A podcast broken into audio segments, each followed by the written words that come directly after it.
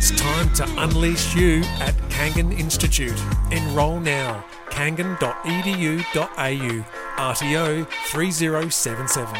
Dwayne's World with Dwayne Russell. Good afternoon. Welcome to Dwayne's World. Julian De Stoop sitting in for Dwayne, who's enjoying some much needed and well deserved uh, time off. The Werribee Kia open line is ready to go. 1300 736 736.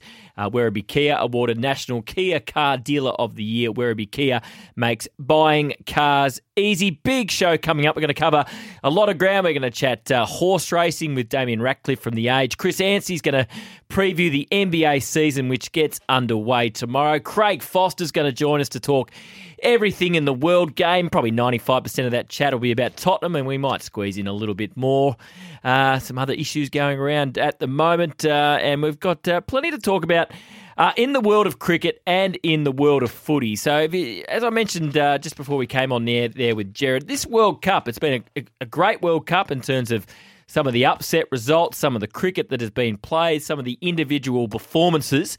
But what of the future of the World Cup? So, George Dobell, uh, well respected cricket journalist, uh, writing in The Cricketer, has uh, written that he understands that the ICC plans to stage meetings in November to discuss the format's future with several members concerned about falling spectator numbers both at the grounds and on television. So the article does suggest, you know, could this be the final 50 over men's World Cup that we see? So I'm just interested in the, the temperature of the room. Are, are people right into this World Cup? Are they, uh, they, they love tuning in uh, to the World Cup when it comes around uh, every four years? Um, sort of, you know, I'm in the early 40s. Some of the great memories of Australian cricket in our, sort of our generation have been things that have happened at 50 over World Cups. You know, the 99 World Cup with Herschelle Gibbs and uh, the, the the tied semi final, Shane Warne's performance in that final. You know, Ricky Ponting's knock uh, in 2003, Adam Gilchrist's knock in 2007,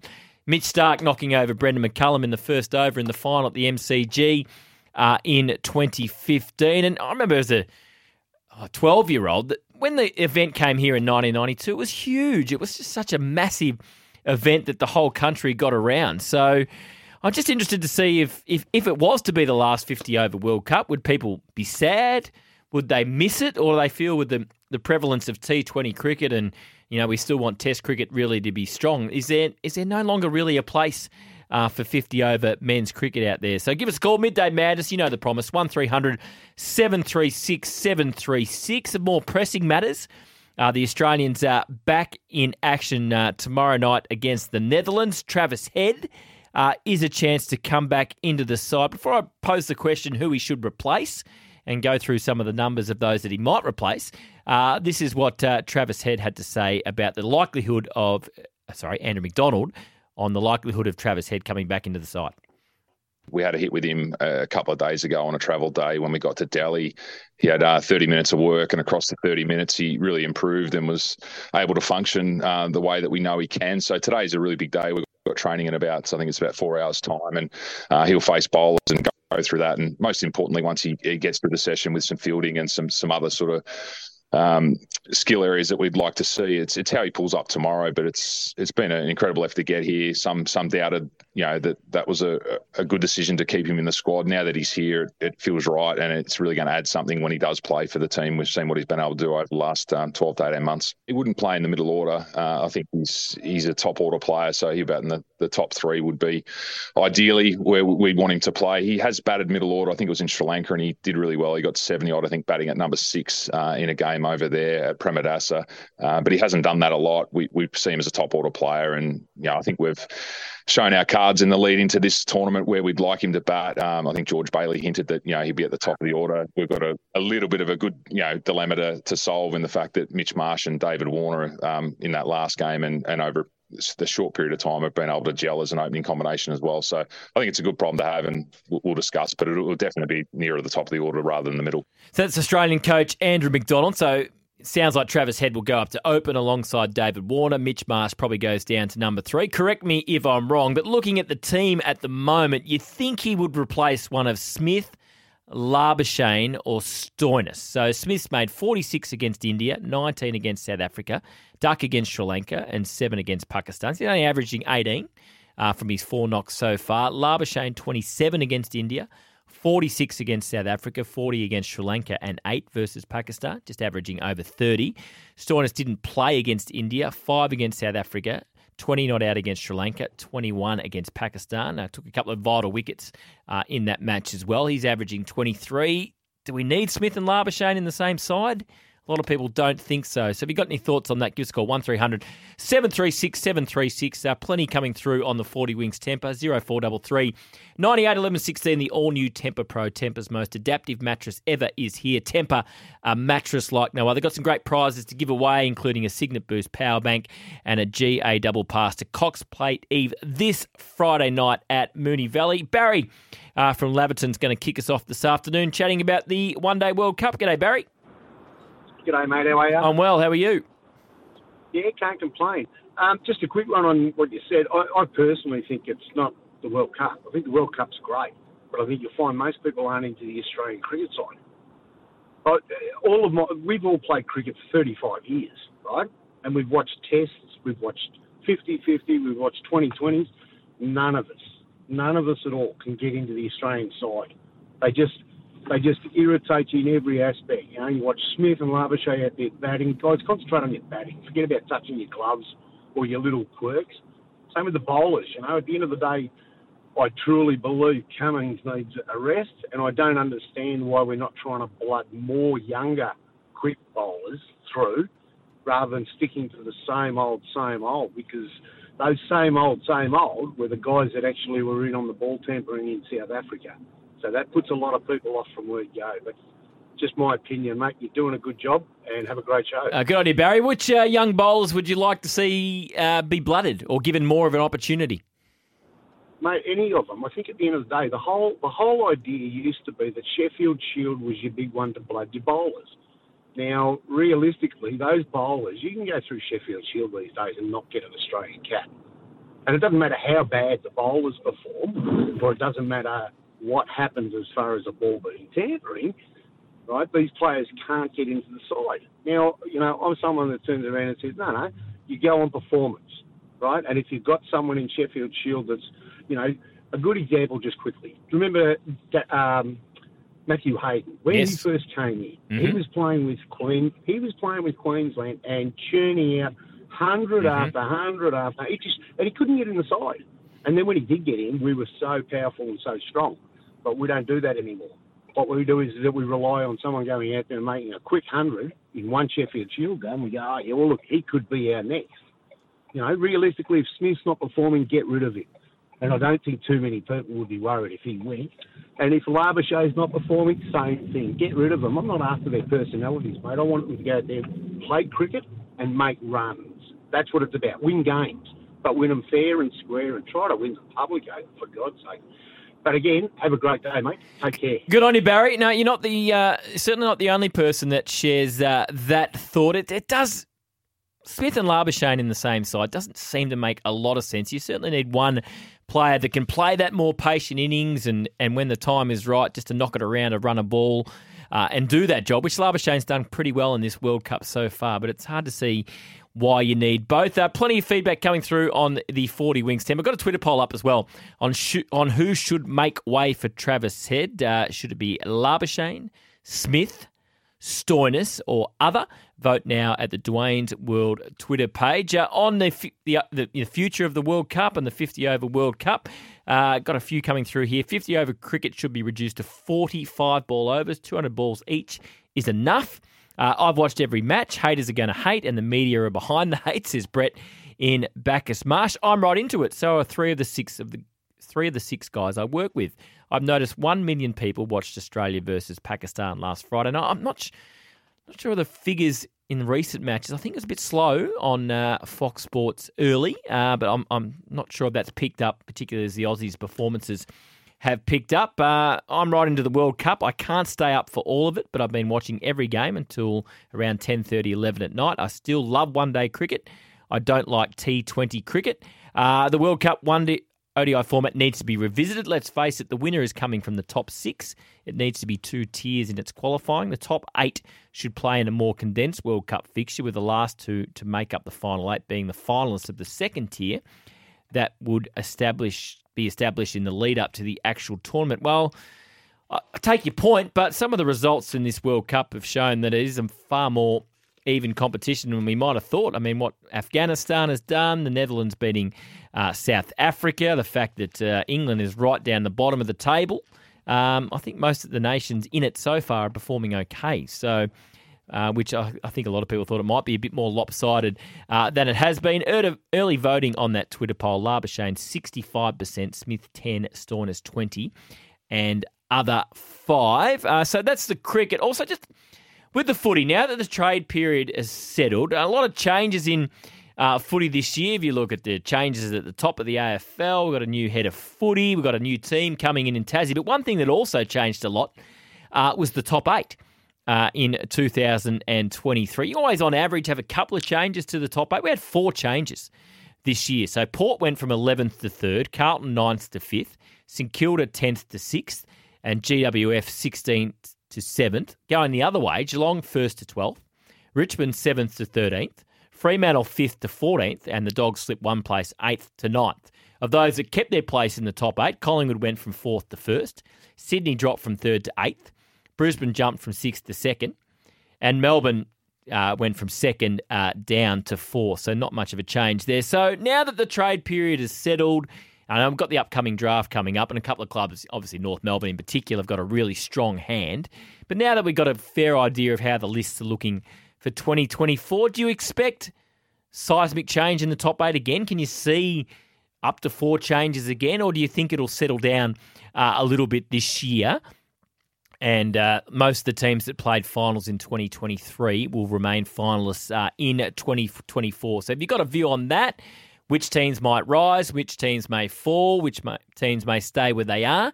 Uh, give us a call, 1300 736 736. In, in particular, off the back of the trade period, uh, has there been a team that you've got more confidence in? Or is there a team you go, oh, they, they lost this player or they didn't do enough uh, in this trade period to, to you know, show that they might be able to jump uh, back into the finals uh, next year. So give us a call, 1300 736 736 on the Werribee Kia open line. Keep them coming through on the 40 Winks Tempur Tech 0433 98 11 16. And we're going to talk to Chris Anstey after one o'clock, uh, just talking to Jared off air there. His son is obsessed uh, with the NBA, 11 years old. Can't wait for the season to start. I know it's such a popular sport or popular competition in this country. Have you got any thoughts on the NBA? It's been a tough day for some of the Aussies. Uh, three of them were away from their contracts. One's got another chance. But any thoughts on the NBA uh, for this season? How the Aussies will go? Who do you think will win the title? What teams we should be looking out for?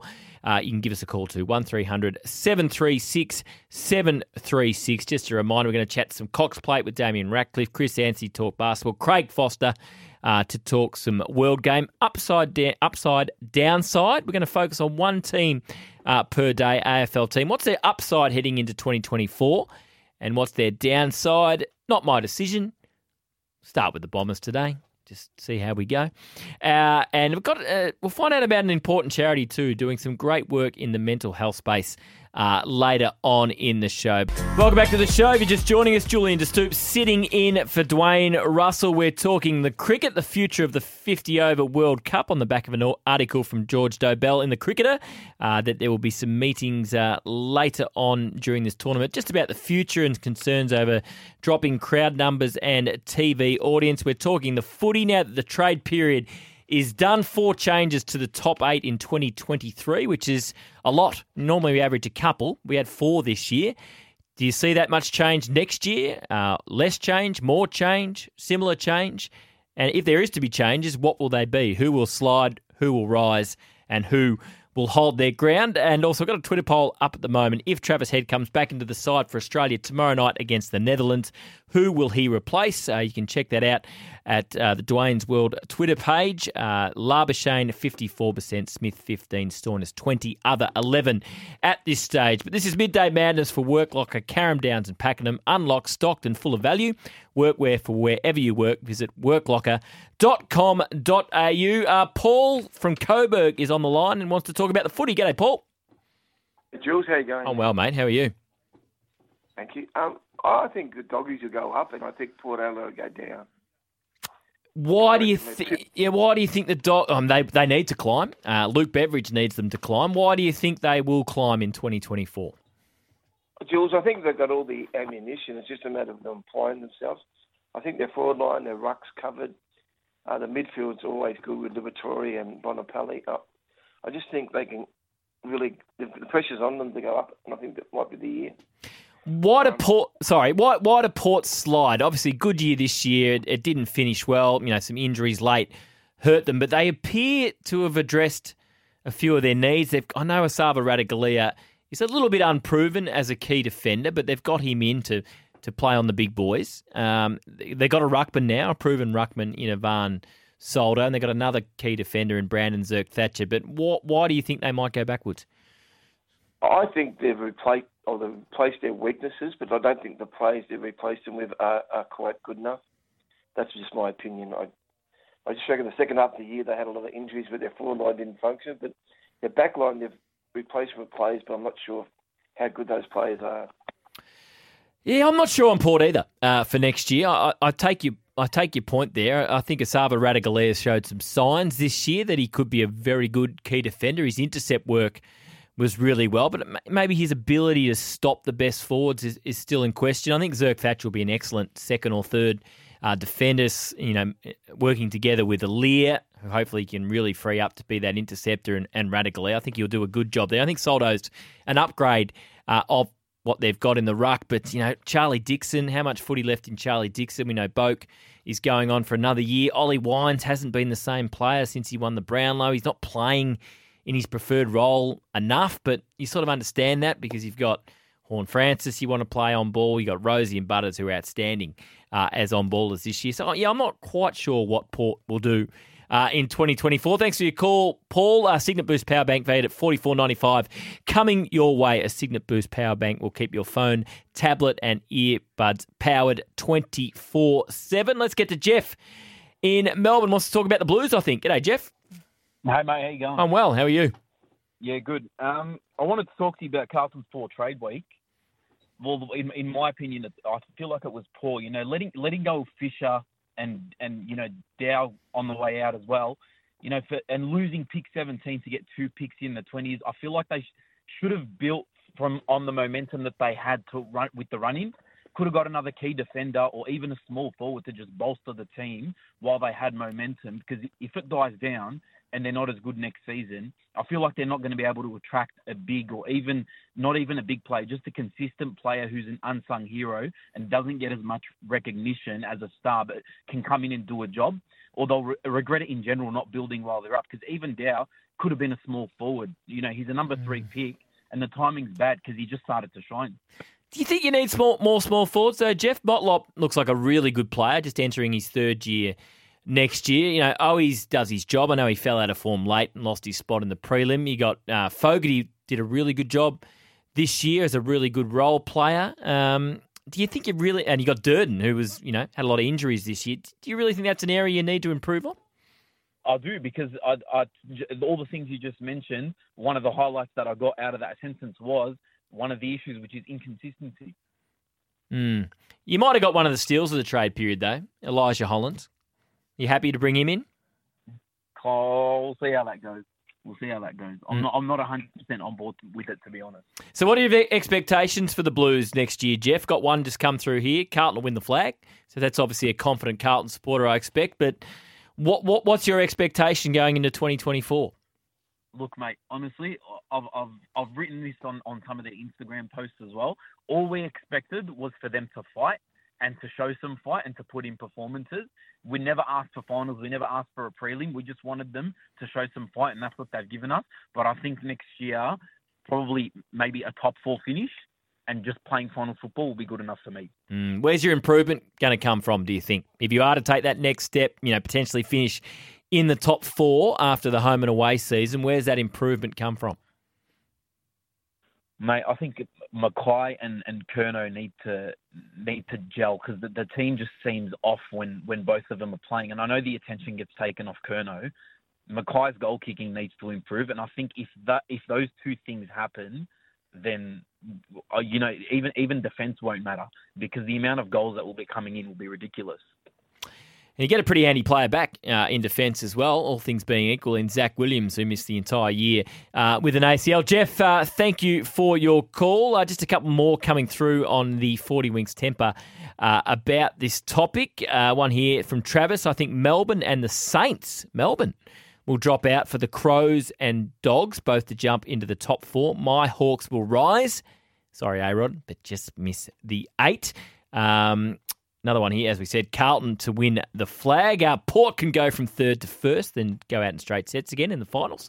Uh, says another. And just on the basketball, too, we said it was been a pretty tough 24 hours uh, for some of the Australians. Uh, Duop Reath uh, was initially uh, waived by Portland, but uh, now he's he's back on the books uh, to a degree. Uh, Jack White was waived by OKC, and the and Xavier Cooks uh, at Washington was also waived. Then we'll ask Chris Anstey what the future looks like for him. There's talk maybe uh, heading across to the Euro League, but uh, great news uh, for Josh Green. Not the former Essendon small forward, uh, the Boomers star, a new contract uh, with the Dallas Mavericks worth plenty. So we'll talk to Chris Anstey about that three year contract extension around about uh, I'll get the exact price, 141 million or something like that. Uh, so we'll talk to Chris Anstey uh, about that uh, very shortly. Midday Madness continues for Worklocker, Carrum Downs and Pakenham. Unlocked, stocked and full of value. Workwear for wherever you work. Visit worklocker.com.au. You know the promise. 1300 736 736. 33 minutes into the show, and A Rod has already got that tune in. Speaking of Ange Postecoglou, doing great things, as we know, at Tottenham, uh, nine games, undefeated, 23 points from a possible 27. He's the first manager in Premier League history to win 23 plus points from his first nine games in charge in the competition. So, if anyone wants to talk the EPL, I'm happy to talk about it. It's, it's setting up as a great season. Spurs on top at the moment. Now, I don't think even the most passionate Tottenham fan thinks they will stay there. City and Arsenal, 21 points. Liverpool, 20. Aston Villa are looking really good, 19 points. Newcastle are doing some great things in the Champions League, have got their league form going, 16 points. Brighton, 16. United, couple of wins in the row, 15 points. West Ham, 14. And then Chelsea, getting a little bit better, still on 12 points, but uh, it is shaping as a really, really good race uh, for the English Premier League this year. Am I wrong? Is there actually Spurs fans out there that think they can win? Uh, are they kidding themselves? Who do you think's going to win the English Premier League? 1300 736 736. We'll talk to Craig Foster uh, about that a little bit later and all the other things swirling around uh, the A League getting back underway. The Matildas uh, about to play in Australia for the first time since the World Cup. They've got some Olympic qualifiers. Uh, notice Sam Kerr uh, is back in her hometown in Perth as well. Plenty coming through uh, off the 40 Winks Tempur about the cricket. G'day, Jules. I'm loving the World Cup. One player the Aussies could do with in the middle order is Ashton Turner. Has produced time and time again in the Big Bash in other leagues and formats. Incredible strike rate and a fine leader. What more can he do? Uh, love the show, says Shorty from Auburn Grove. Uh, Collingwood supporters getting arrogant already. Doesn't matter who comes in on out. Collingwood are going back to back, uh, says uh, Brad from Keilor. North, closer to a flag than Carlton, says one. I'll read that again. North Melbourne, closer to a flag than Carlton. Put that out in the Twitter poll. I don't think there'd be a lot of support for that uh, view, but I don't know. That's just an overly optimistic uh, North Melbourne fan or someone that hates Carlton, or could be both. Uh, let's get to Paul on the road. Oh, I like the, I like the subject of this one. Mad Spurs fan. G'day, Paul. Hey, Jules. How you going? Oh, I'm very well, Paul. How are you? That's good. I was up at 6 a.m. this morning. oh, morning. weren't we all? so this is the way I look at it, right? We're out of the cup. We're still in the FA, I think. Maybe I'm not sure. I uh, hadn't started yet, so yet we're still in that one. I haven't started. We're still in that. We're out of champ. We're not in Champions League. We're not in Europa. We're not in the other European comps. We've got one comp to mm-hmm. concentrate on. Um, the season that Leicester won the title, they were in exactly the same position. No one expected. That. No, it's true. It. Let's hope that. Oh, look, the squad is uh, the squad's pretty good, but we've got to keep our main guys. Our um, like Maddison is the best signing we've had in a long, long time.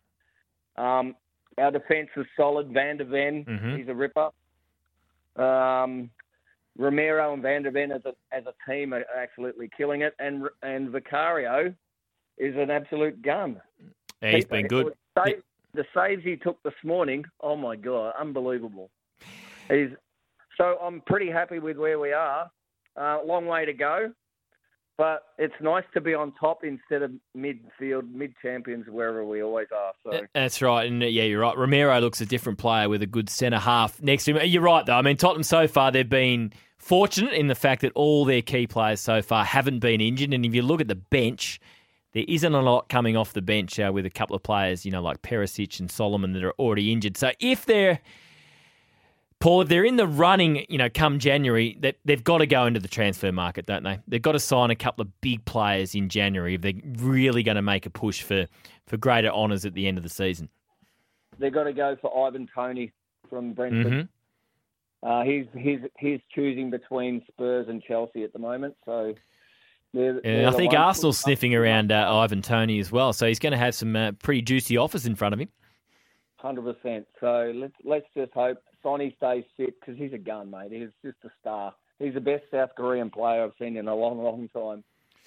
He's he is a superstar. Now it's good to watch, and their style of football uh, is uh, very very enjoyable. Thanks for your call, Paul. Uh, GA double pass to Cox Plate Eve on Friday, the twenty seventh of October. So this Friday night, experience racing action and entertainment at the Ladbrokes Cox Plate Carnival. Tickets at coxplate.com.au. Welcome back to the show. Julian De Stoop sitting in for Dwayne Russell. Uh, one here off the Tempur talking about uh, the Matildas back in town. Three Olympic qualifiers to be played in Perth uh, over the next week. First one on Thursday night. How can anyone not be pumping this up? We're going to talk about that uh, with Craig Foster. Uh, it's quite amazing the ticket sale. So around about 100,000 fans are expected to watch the three games. They're not exactly taking on you know world powerhouses. Uh, Iran 63 in the world, the Philippines 44, and Taiwan. Uh, 38. Uh, to give you an idea, in 2018, when the Matildas played Thailand, not that long ago, 7,549 fans turned up. So it just shows how big a, hate the word, but brand uh, the Matildas are. So there's going to be some big crowds uh, over in Perth. So we'll touch on that uh, with Craig Foster later in the show. Let's get back to the lines 1300 736 736. That's the Werribee Kia open line. Awarded National Kia Car Dealer of the Year. Werribee Kia makes buying cars easy. Ray has been holding on on the road. G'day, Ray. G'day, Julian. How you going, mate? good, mate. How are you? Good, thank you. I just wanted to pick your brain going back to the AFL Grand Final, and I want to be clear. I'm a Collingwood supporter. I'm rugby one. I think we're the better team, but this is nothing against Agree. the AFL or the umpires or anything like that. But I'd like you, when you got a moment, not today, go into the first two goals of Brisbane, which was the eight minutes and 20 second mark and five minute and 20 second. The mm-hmm. first one that I'm referring to, the ball came out of the middle. The Collingwood player put his hands on the ball. Brisbane player kicked through the, the hands, clear kicking in danger. They got a mark, handball, a goal. Yep. The second one was uh, Mason Cox got a free kick in that back right left hand back pocket near the members wing, and uh, Isaac Quaynor stopped, and his opponent stood next to Mason Cox. And That's when the right. umpire Yep. said play on, he was well within the zone. They got a goal. Now I sent an email to the AFL just seeking clarification. Have you changed the interpretation of the rules? If not, will you be brave enough to show this vision to clubs next year and say this is allowed? Particularly the first one. If you've got a minute during the day or tomorrow, eight minutes and 20 seconds to go, have a look at it because it was a clear cut free kick. There's two goals Brisbane should not have got.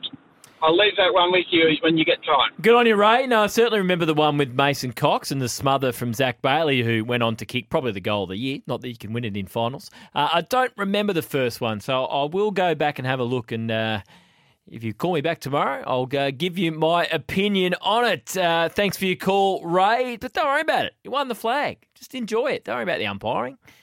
At the end of the game, an advantage probably went uh, your way. But uh, no, I love your passion, Ray. Thanks for the call. Andrew in Niddrie uh, wants to talk about Spurs, I think. G'day, Andrew. I do. I do. Are you a Spurs man, Andrew? I am. I, you and I are like yeah, long lost uh, brothers. Well, they, they haven't won a, a pennant since 2000, haven't they? Uh, 2008 with League Cup was the last uh, bit of Oh. silverware for Spurs, but Okay. let's be honest, uh, Andrew, no one cares about the League Cup, so it hardly counts. Well, yeah, I've jumped on the bandwagon since uh, Angie's gone across, and like, I was a Celtic supporter, so um, and I've been a Celtic supporter Yep. since I was a child. Mhm. So, um, but now I've gone across to Tottenham, and um, I'm, I'm enjoying every minute of it with um, the different uh, YouTubes and uh, Optus and all the rest of it on there. You get a lot of coverage. Um, look, their problem will be um, they're, they're skinny on the bench. Yep, great. Um, they, they they really need to um, when they uh, substitute their players, uh, they drop off really badly. Yep. Um, and they haven't really played the top sides yet. Um, and they're coming up. uh, They're coming up. Well, they have played a couple, but they they they got a couple of hard ones coming coming down the pipeline. Um, but he's done. He's broken all records, Ange. And and the style of game is, you know, like you compare the uh, EPL to um, the um, A League. There's no comparison, no comparison. And the um, and and they, and they could be sold to a Saudi Arabian um, sheikh. I did see that. Uh, yeah, I hope that doesn't yes. happen. Hope No, that doesn't well, happen. Well, yeah. Well, the thing is that um, uh, they've got a problem there too because I think Saudi Arabia is um, is chipping away, uh, offering billions or millions of dollars um, uh, for top line players to go across to their league. So. Watch that space, I think. Um, yeah, because it could be interesting that. Yeah, But, yeah, uh, Tottenham's doing really well. Doing really well, um, uh, and they've got some really class players up there.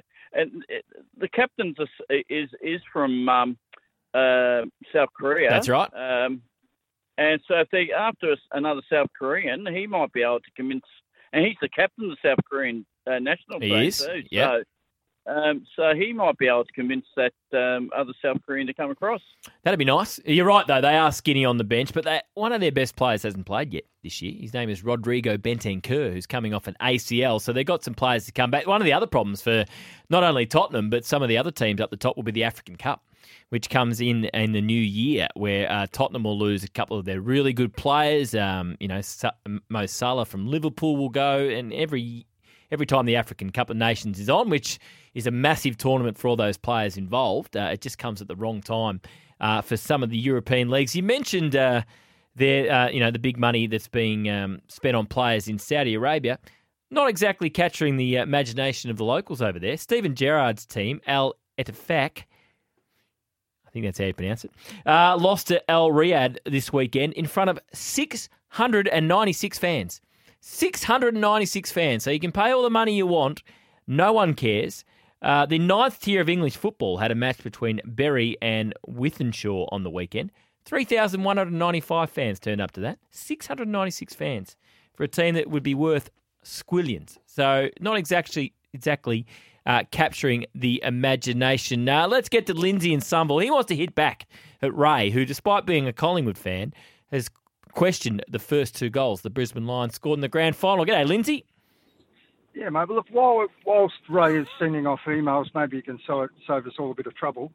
Number one, Ray, RCAFL why four Victorian umpires adjudicated in that game, and Well, they're probably the best four AFL umpires are from Victoria, Lindsay. Okay, but name me another sport that they don't have neutral umpires. But let's put that aside. um, the week before, Zac Bailey and Toby Greene got their heads ripped off, and yet Daicos duck, Nick Daicos ducked three times, got free kicks. Um, Harris Andrews was impeded when Meyer checked. I mean, you could go on and on. And then, of course, the big one, Lachie Neale didn't get the free kick that could have resulted in Brisbane winning. So, Ray, I wouldn't be squealing, mate. I mean, you're playing on your home ground with four Victorian umpires. You shouldn't have won the GBS GWS game because you umpired into that. Stop squealing, mate. And you won. Who cares? If, if, if, if the Lions got over the line, I'm tipping you wouldn't be talking about any of those decisions, Lindsay. Oh, I wouldn't, mate. I'd be still still on the on the champagne. What about next year, Lindsay? We've uh, sort of thrown that question out earlier in the show. Do you expect the Lions to be right there again? Is there any worry they might drop off a bit? Uh, look, I think it's just how it affects them mentally. Um, nothing changes. I mean, there's really only Zorko that's got a bit old. I mean, Collingwood have got a lot of old players, so it'll be interesting to see what happens with them. I expect Adelaide to rise, but I think it all comes down to how mentally affected Brisbane are by that loss. If they shrug it off and move on, they'll be thereabouts.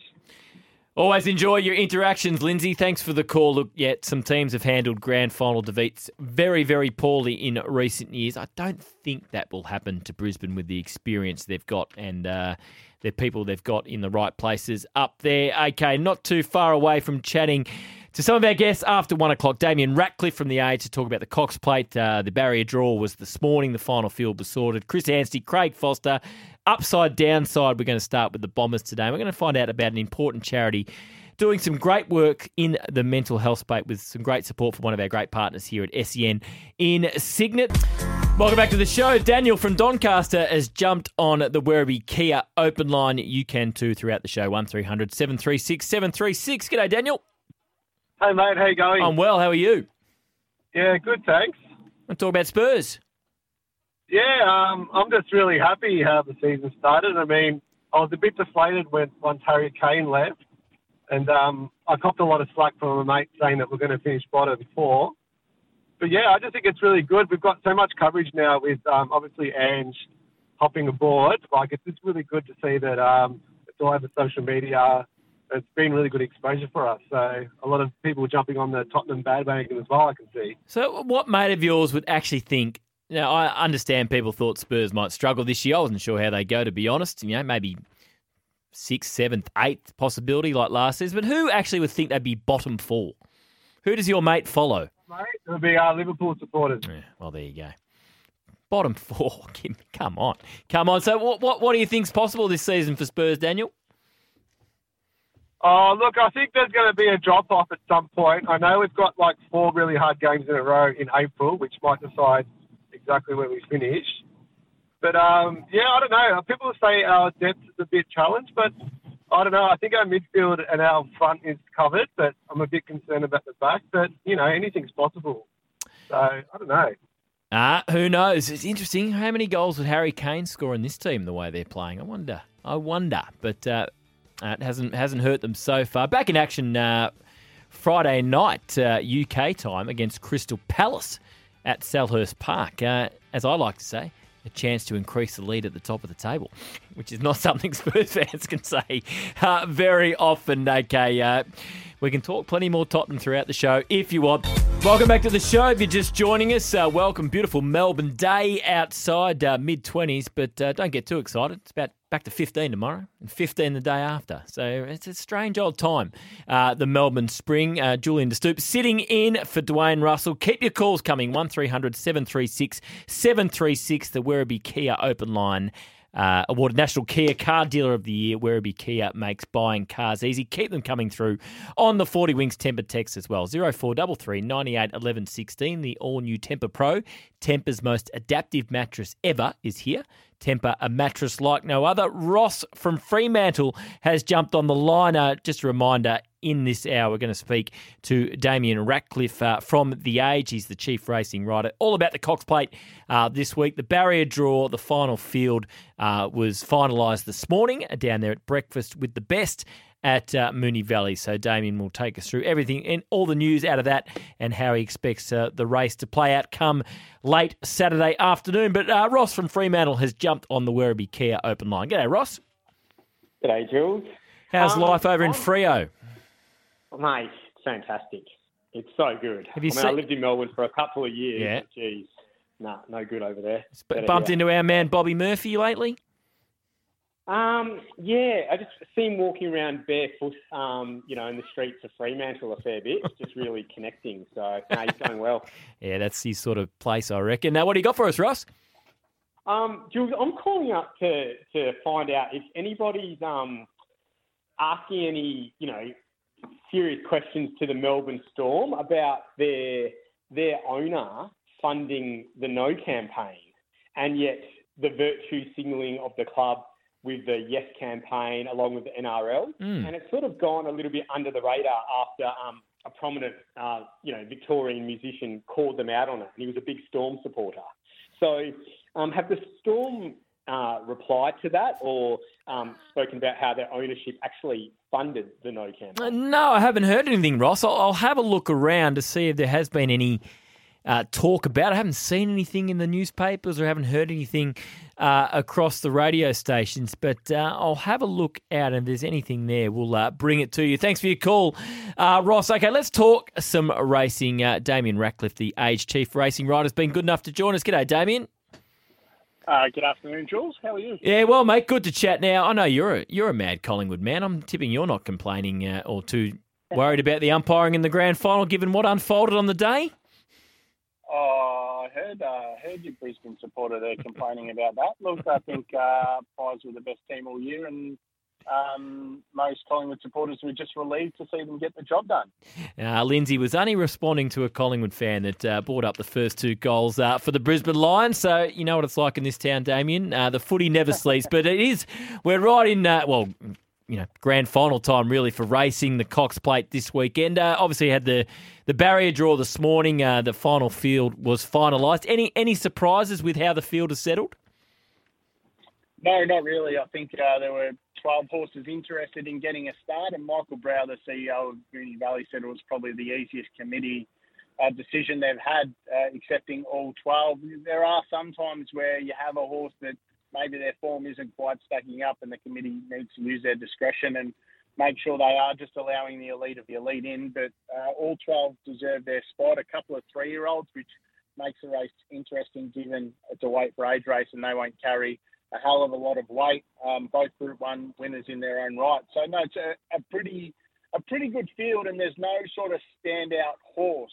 Uh, clearly, the favourite is the Hong Kong Import Romantic Warrior, who the trainer said he was about 80 or 85 percent going into the Turnbull, and he was beaten there, finishing fourth behind Gold Trip. And this morning he says he's got the horse 90 to 95 percent. He he did complain a little bit that he doesn't quite have the uh, the swimming pool and the treadmill and the facilities they have back in Hong Kong at Werribee. But look, uh, uh, I don't think that's much of an excuse when you consider the Cox Plate was won two years ago by State of Rest out of Werribee. Seen West Wind Blows come out of Werribee and run second in uh, Saturday's Caulfield Cup. So look, he's got every opportunity to bring his Hong Kong form here and see if that stacks up. But uh, pretty pretty even field, I reckon, for the Cox Plate on Saturday. Overall, how strong would you say the field is compared to recent Cox Plates? You know, I think I think the field is strong.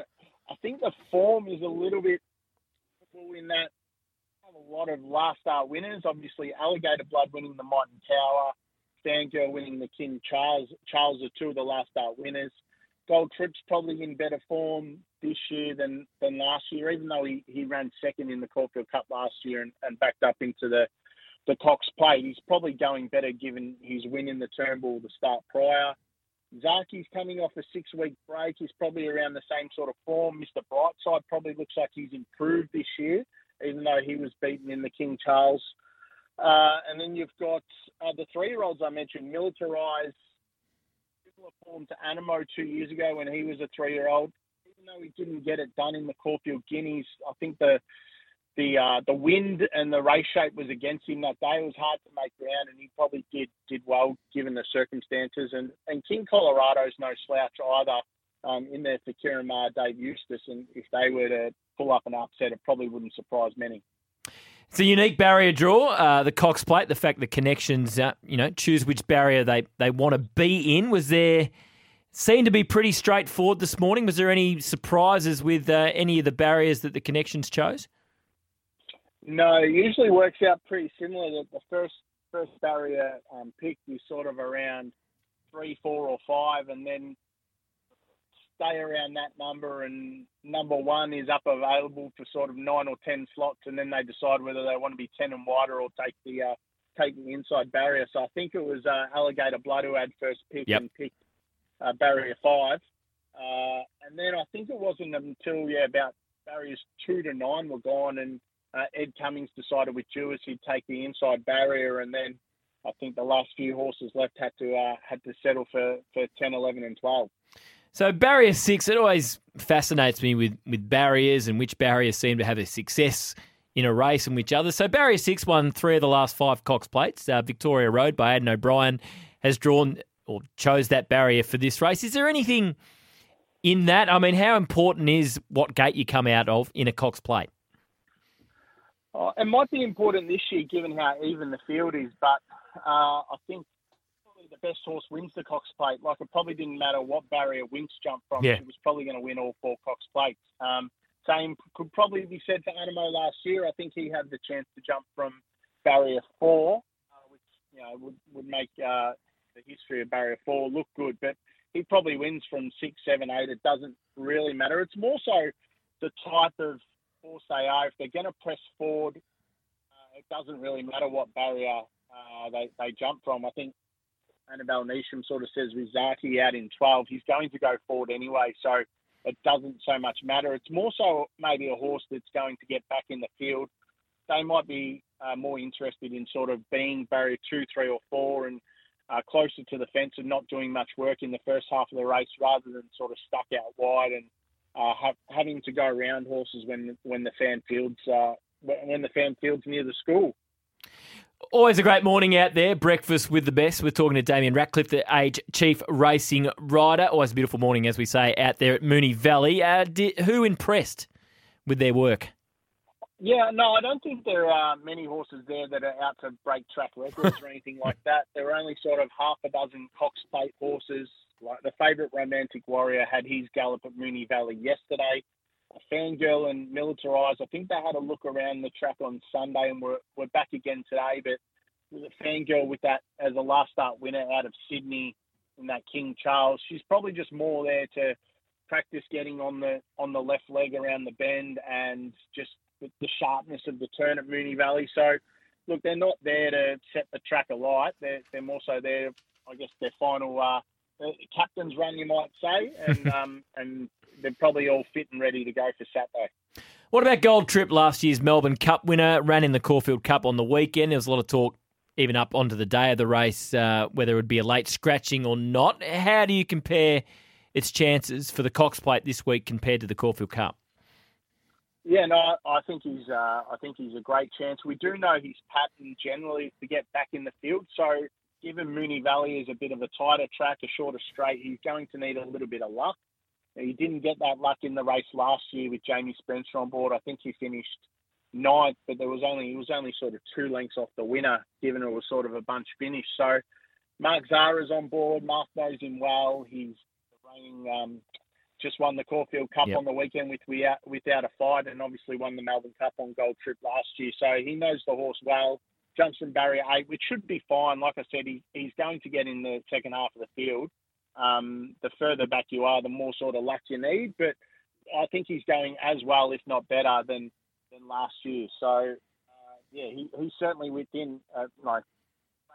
And like I said, there's no Animo this year. Last year he was the clear cut favourite. Um, Romantic Warrior, that the star from Hong Kong, brings that sort of form, he might be the one to beat. But if he's a little bit off his game, I think it's pretty open Cox Plate. Speaking of Mark Zahra, he's been in the news for plenty of reasons uh, the last few days. Some good, uh, some not so good, but not the worst choice to have. What does he do for the Melbourne Cup? Is it gold trip or does he stick with without a fight? That's a great question, and uh, they're probably the two that look to stand out out of the Caulfield Cup. It's hard to really see much else. I know Soulcombe was unlucky, missing the start and finished eighth, and probably um, probably will benefit from going up to 3,200. But most of the others, I think, are going to be pretty cooked from that grueling run. So he's got a uh, yeah, he's got a choice to make. I think Ben Melham's sitting there. Um, given Ben Mallon rode Gold Trip on the weekend, Ben sitting there thinking, well, I'll, I'll take your sloppy seconds, whichever one you don't want. so he's uh, Mark's got a choice there. So uh, it's a tough one. He was committed a fair way out for the Caulfield Cup on without a fight. So as far as I'm aware, he's uh, he's still got a decision to make there. But either would be great chances, I think, in the Melbourne Cup.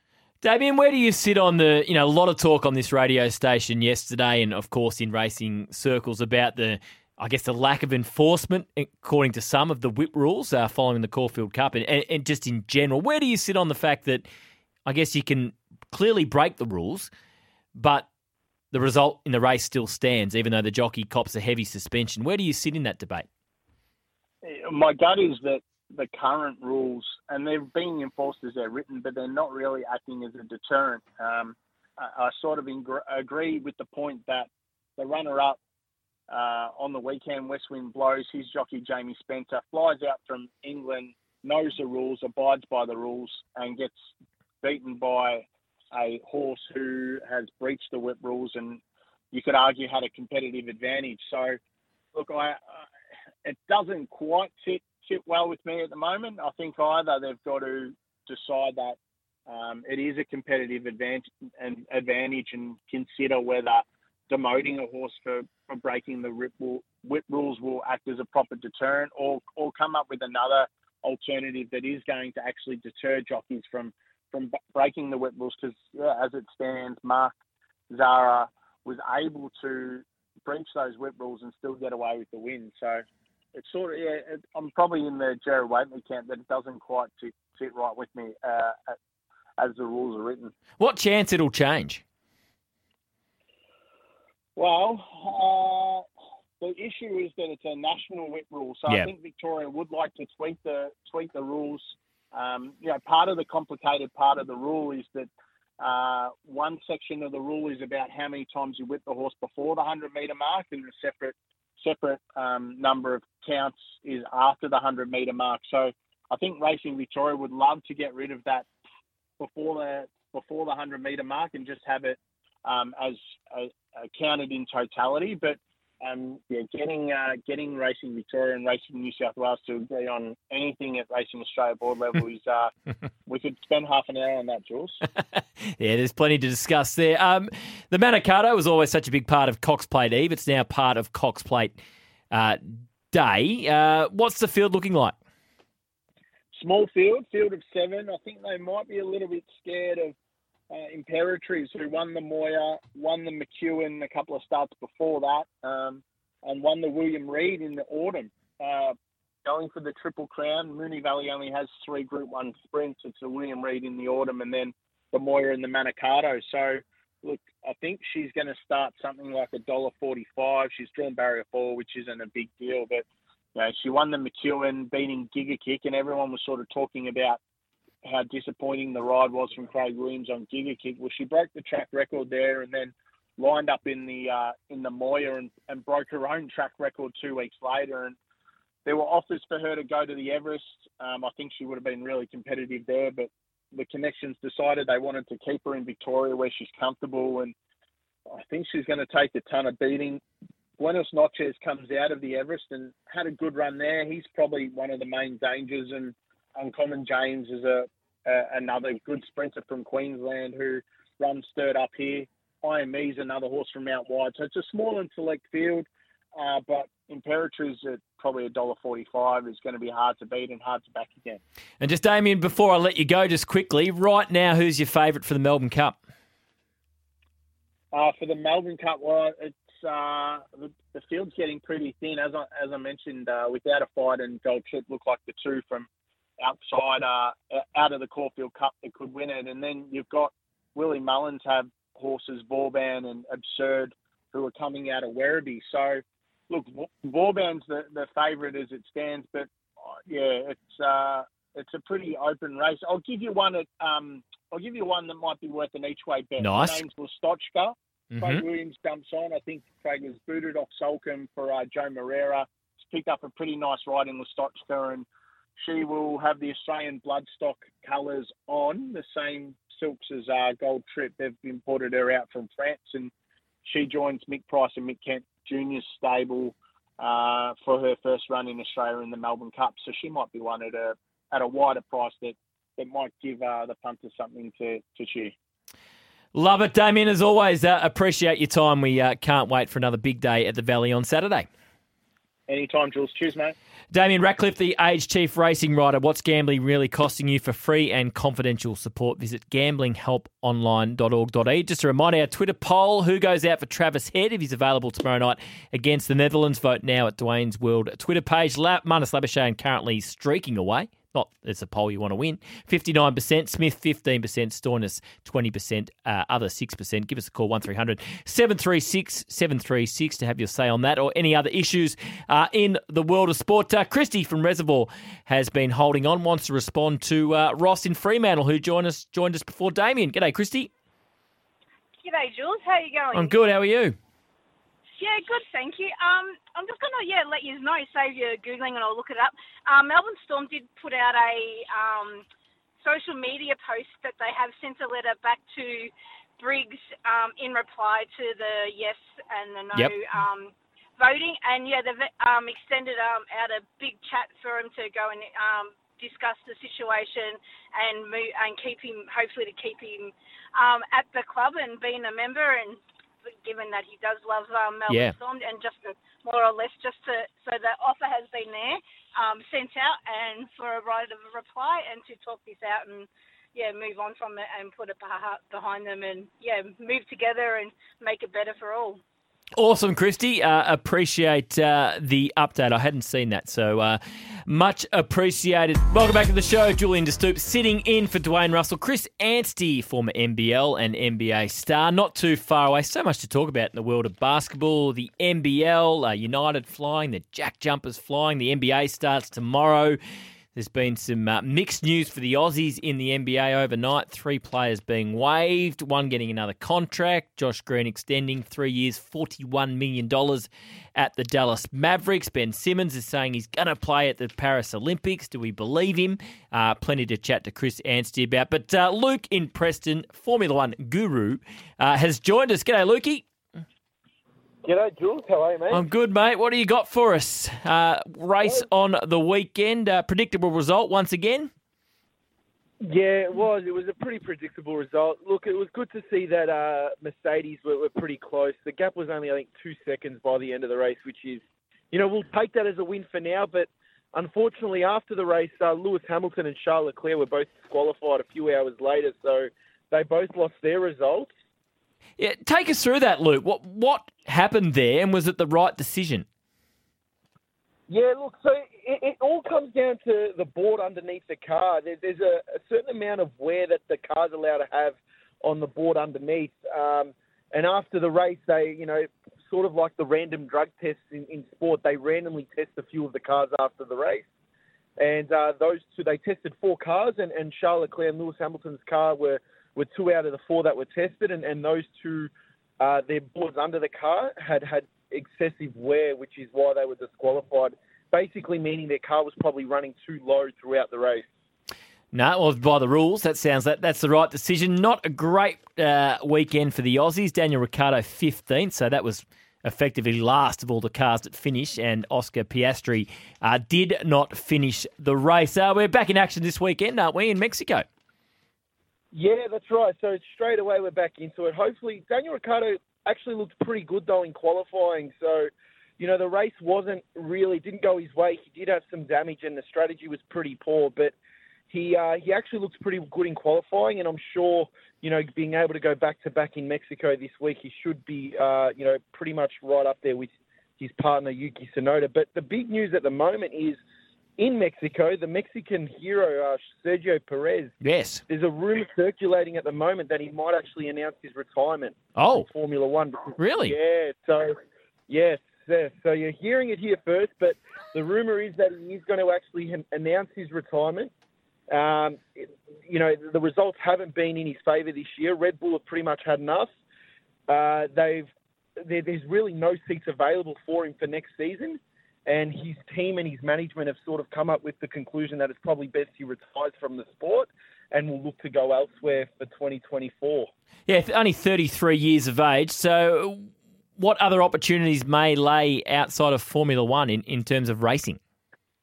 Look, if this is true, if this is true and, and it happens, um, yeah, there's so many categories out there now, and you know, with the caliber of, of driver that he is, I'm sure he wouldn't struggle to pick up a, a spot even in maybe an Indy car or Formula E or something like that if he does want to continue in racing. But yeah, it'll be interesting to see if this pans out because, like I said, it is speculated that he's going to make this announcement at his home Grand Prix this weekend, and that potentially is also going to open the door for Daniel Ricciardo to take that Red Bull seat next year. So, and it also brings Liam Lawson back into the picture as well. So there's a lot that's going to potentially take place this weekend, but we all got to wait to see if it's actually uh, going to come true. Awesome, Luke. Uh, thank you for the update, and uh, not long between races, as you say, back in action in Mexico this weekend. Beaumont Tiles is giving away a trip for two to American footy's biggest game, worth over seventy thousand dollars in Vegas. Uh, the Super Bowl next year. Just shop in store at Beaumont's before November 12th,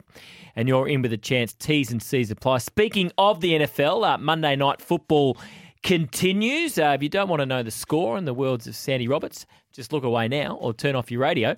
Uh, and maybe you've got an upset on our cards here. The Vikings, 2 and 4, up against the 49ers, 5 and 1. It's in San Francisco. And just as we start the fourth term, it's currently the Vikings 22.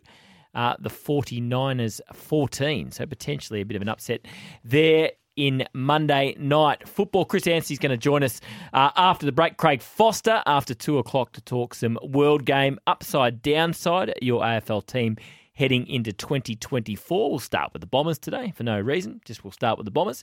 And we'll find out about an important charity doing some great work in the mental health space uh, later on in the two o'clock hour as well. Just a couple off the 40 winks.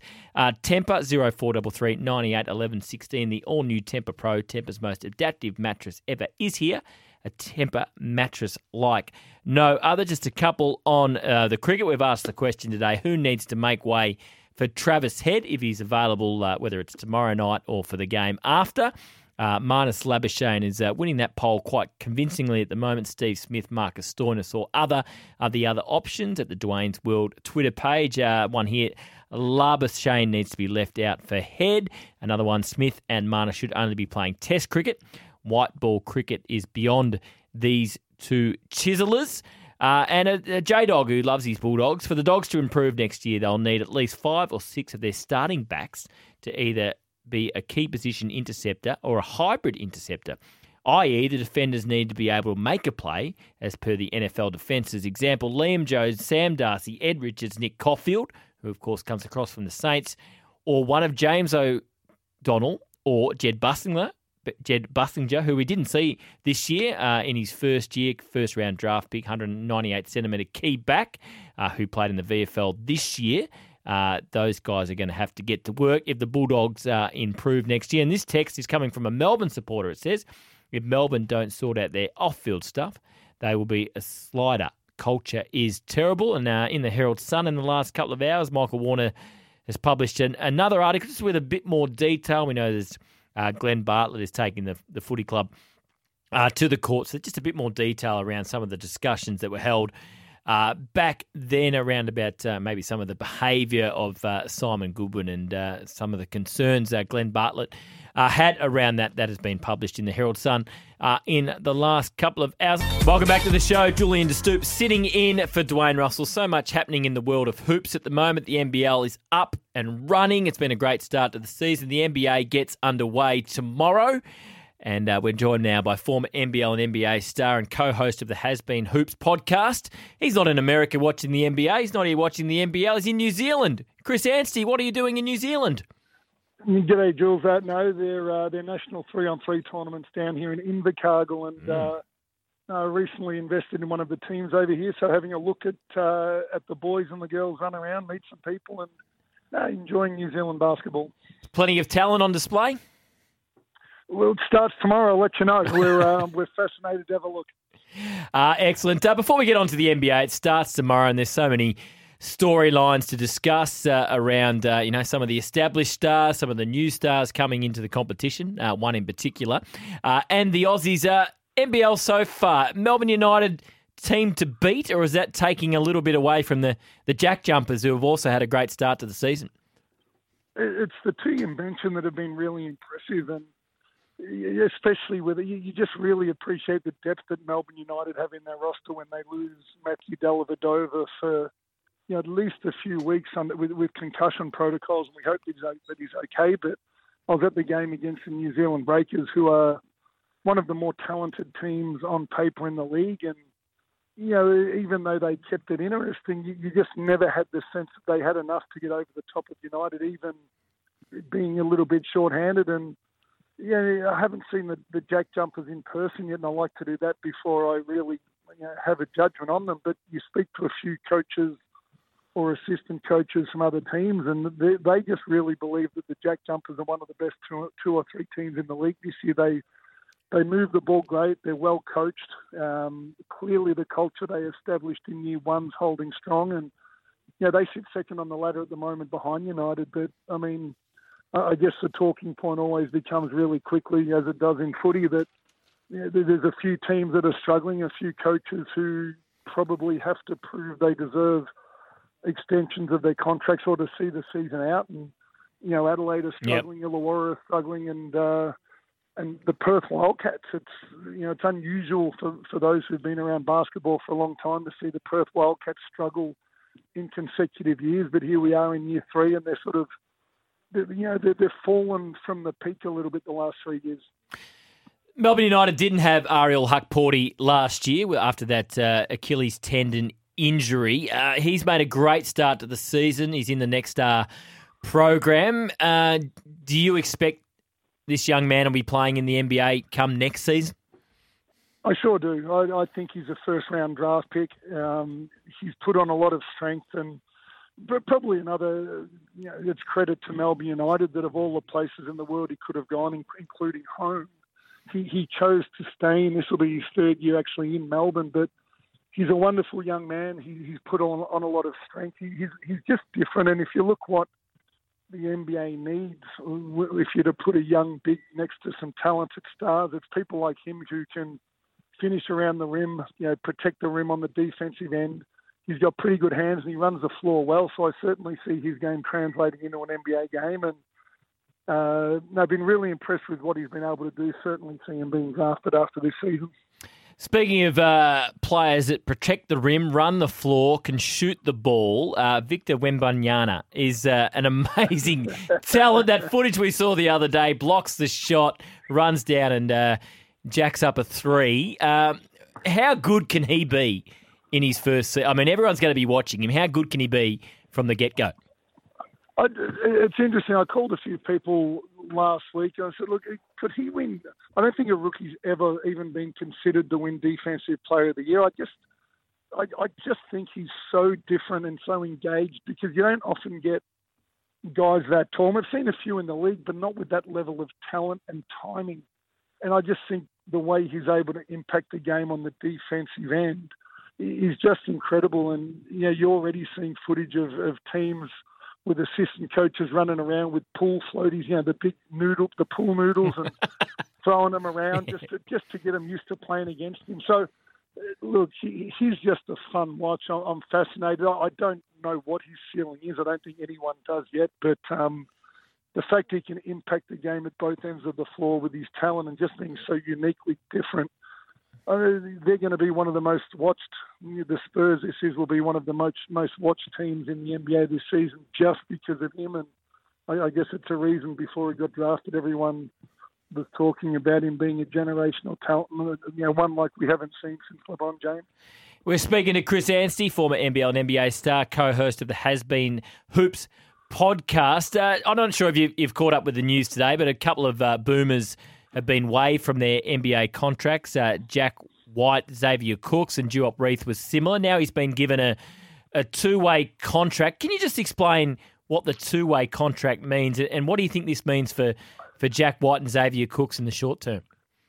Yeah, I, I hope they both pick up a two way as well. Essentially, what it means is their their full contract isn't guaranteed on the roster, so they'll be or Duop will be allocated to the affiliate team or G League team of the Portland Trailblazers, and they have first right to bring him back in if required. So it'd take another team offering him a guaranteed contract to get him away from Portland. But you know, it's an interesting time of year where teams carry too many players through training camp. With the season starting tomorrow, they've got to reduce their roster to 15 at the most. And you know, as you say, Jack and Xavier unfortunately weren't didn't make that cut. And it's a, you know, it's a really interesting time for both of them. You know, Jack's been in the G League for a year now. He was around the Nuggets, found himself at OKC, and you know he's 26 years old and he's an exceptional player here in the NBL. You, you wonder how he's evaluated because as much as he does everything really well, he's not the absolute best at one particular thing, and that's what the NBA tends to want from players yep. that age. And same as Xavier. So I, am not sure where they end up. Selfishly, you always hope that these guys, once uh, they're not in the NBA, there's a spot for them back in the Mm. NBL. But I guess that's the catch 22, isn't it? We want them to go over and play, but if they don't stick, we've got no room left in the salary cap to bring them home. So it's a tricky one. Uh, I hope they find their two-way. You know, I hope they get their two-way deals. I hope they play some NBA games. But of course, if not, we hope we don't lose them to uh, to Europe or Asia as a result of not having a spot available here in the NBL. Always a lot of focus on Ben Simmons. Uh, some of the signs in the preseason have been good. He said uh, in the last 48 hours that he, he's going to play uh, at the Paris Olympics for the Boomers. Um, what do you expect from Ben this season? And when he says, I am going to play uh, in Paris, do you believe him? You know, even if he says that, it's still I would like to be available to play. I think would be a better way to phrase it with the history uh, he's had. You know, that he'd like to be available. Look, let's see how the regular season goes. I'm glad we're talking about Ben Simmons on a basketball court and his improvement over this preseason. He's starting to get back to something that resembles a very solid NBA player. You know, he's getting on the rim. He's moving the ball well. You know, he doesn't. He looks to have lost some of that self doubt and his body seems to be holding up. So let's see how he goes in the in the opening weeks and months of this season. And at the moment, it's just an idea. Um, you know, Brian Goorjian's got a lot of NBA players to choose from, and a lot of talented players here at home uh, who have runs on the board. And I suppose the, the the tricky part with someone like Ben, even if he is available, you know, we- we've already got Josh Giddey, and Josh is an incredible playmaker. He's got great length. Um, everybody loves him you'd probably you'd argue that Josh's perimeter shot's his weakness, and if you put Ben on the same floor as Josh, it makes Australia a lot more easy, or not more easy to guard. A lot uh, strategically, you, you guard us a little bit differently. So you probably need a few other guys who can shoot the ball well. So yeah, we hope that he's available. We hope that he wants to play, and uh, let's see where the cards fall in nine months' time. Before I let you go, uh, plenty tipping the Celtics for the title this year. Others tipping the Bucks. They've both made significant off-season signings. Who do you like? Well, obviously hasn't even started yet. Very early tip for the NBA title this year. Uh, I just still like Denver. I think Yep. Nikola Jokic is the, the best player in the world right now, and he's the sort of guy that makes everybody else around him better. Giannis is a little bit like that, but uh, I don't think any of those Celtics guys necessarily, as great as they are, they don't make the players around them go to a different level. I, I, think Nikola Jokic does that.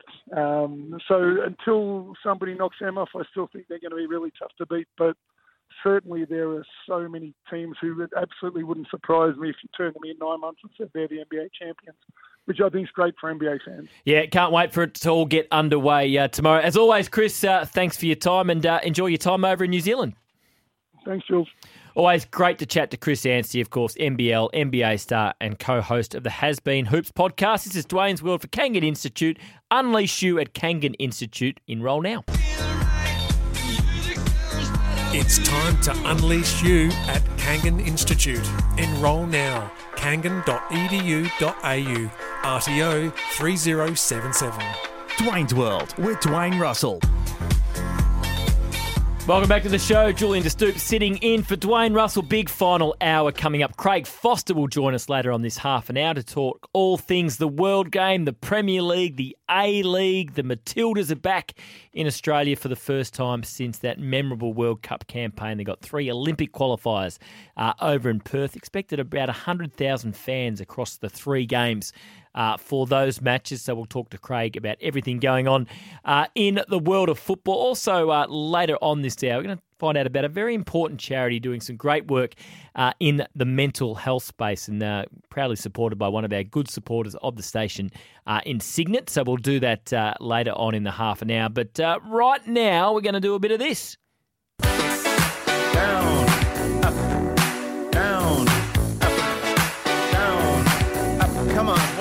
more. Down.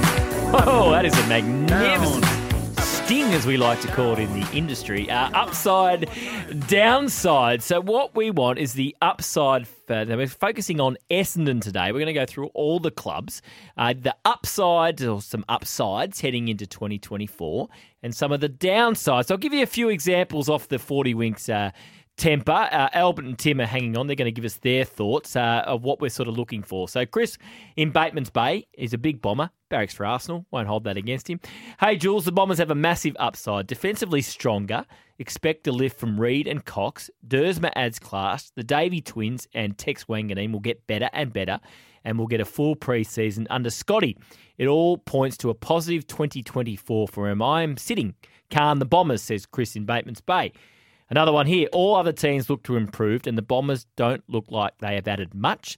And they paid overs for Ben McKay, a player that's injury prone. So I'm really worried. Now, that's a bit of a misnomer that he's injury prone. So if you go through his last three years, 2021 he played 22 games, so he played every game.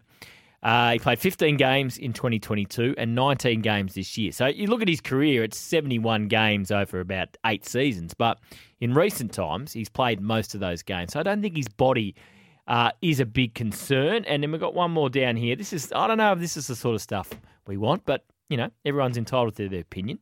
Carlton supporter, Cam from Chirnside Park. Jules, upside and downside. Upside, closer to your first finals win in nearly 7,000 days. Downside, They'll just keep losing finals, says Cam in Chirnside Park. Mitch, that's not funny. Hey, Rod, that's not funny. Well, we've won a flag more recently than you, Cam. So anyway, let's get to the lines. Uh, Albert in Essendon wants to join in this conversation. G'day, Albert. Hi, Jules. How you going, mate? I'm good, mate. How are you? I'm doing well. Hey, uh, upside for your team. People want to go there now. I mean, how extraordinary. That, that hasn't happened for a long time. So your your your side is attracting players, wrongly or wrongly, and whoever may be, people want to be a part of what Scotty's selling. So yeah, that's got to be a positive for you. Um, downside, I don't understand why he took the Ruck at 35 years of age. I know it'll free up Draper. Um, he didn't do much for North this year. I think that's a it's going to struggle for you, and I think this year was a great year that we saw was important. The ball out of the middle, and as a Hawthorn member I look forward. I'm supposed to hate Essendon, but I just can't. I like the team. I really do. I look forward to making the eight this year and showing these people up about how long it's been since you've won a final. It's um, it'll come around when it comes around. So yeah, look, bring on next year. I missed the I missed the footy already. Uh, so you're a Hawthorn fan and you don't hate Essendon. I'm just trying to work out how that works, Albert. Just yeah, look, I, I was there for the line of the sand game, and I think both teams gave as good as they got the only I just can't bring my head to dislike them. I really can't. Um, I like what they've brought. I like a lot of their players over the journey. You've been a uh, side to watch, especially around the 2000 marks. Look, I just can't see Geelong. it's funny. A lot of Hawthorn fans are, are, like that these days. I think it was Essendon for a long time. Uh, but for those a little bit younger, Hello, A Rod. Uh, it certainly is Geelong is the modern day rival. Thanks for your call, uh, Albert. Yeah, I don't think Todd Goldstein's been bought in to free up Sam Draper. I think it's a bit of insurance, to be honest. Uh, you know, Draper had his issues with his body this year. He had surgery after the season. He won't be back up and running and training until the new year. I think you've got to have three genuine rucks on your list. So they got Draper, they got Nick Bryan who showed towards the end of the year that uh, he's not too far away from being ready to be a regular AFL player. And then they don't have anyone else apart from that. You know, Peter Wright and Sam Weideman can pinch it, but they're not rucks. Uh, so I think as a free agent, I think it makes a little bit of sense. Uh, Todd Goldstein coming in. Let's get to Tim in Brighton. G'day, Timmy. G'day, Jules.